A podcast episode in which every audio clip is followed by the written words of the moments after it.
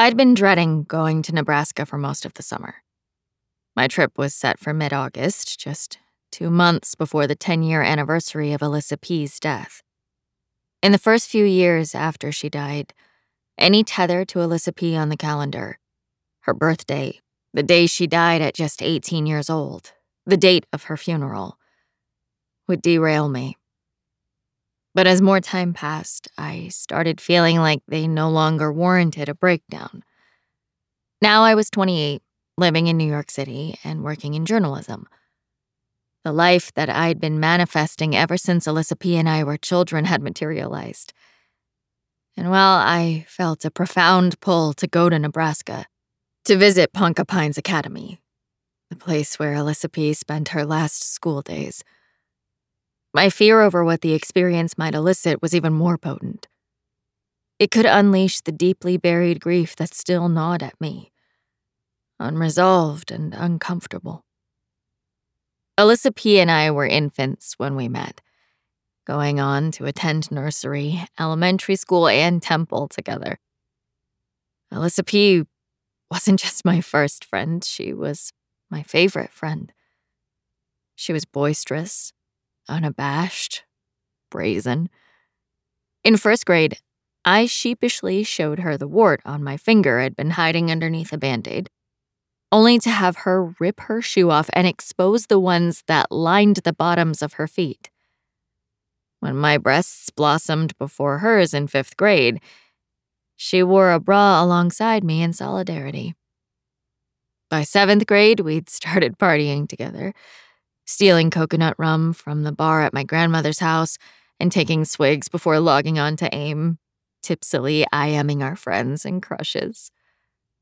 We shared these early acts of rebellion before our paths diverged. Before Elissa P. was sent away to Ponca Pines, and I stayed behind, forced to forge my own identity within our hometown. Ponca Pines wasn't a traditional high school.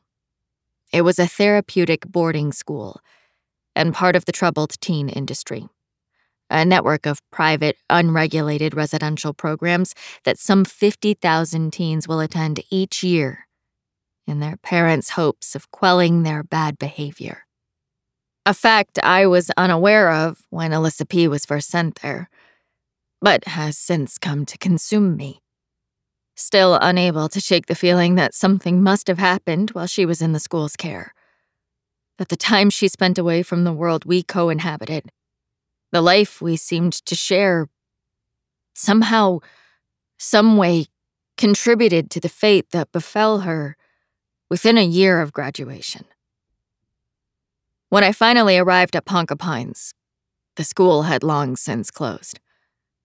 But I was happy to discover I could still walk freely around the fields of sun bleached grass Elissa P. had once traversed. I envisioned Elissa P. everywhere in the campus's abandoned, untouched stretch of buildings, painted in a coat of white so old that it was peeling off in sheaths. Sitting on the wraparound porch of the residence, or beneath its sloped roof, which gives the house the appearance of a ski chalet. Hanging out alongside the other classmates of hers whose lives had also come to consume me. Two girls uncannily named Alyssa N and Alyssa O. I first discovered Alyssa N and Alyssa O on Elissa P's Facebook page. In the days after she died, I'd taken to her profile with a fury, looking for solace in the litany of pictures, prayers, and memories that had come to populate her wall. But all I could focus on were the messages from Alyssa N and Alyssa O. Messages like, Elissa P taught me what it was really like to have a best friend. Love you always, Elissa P. Save our souls.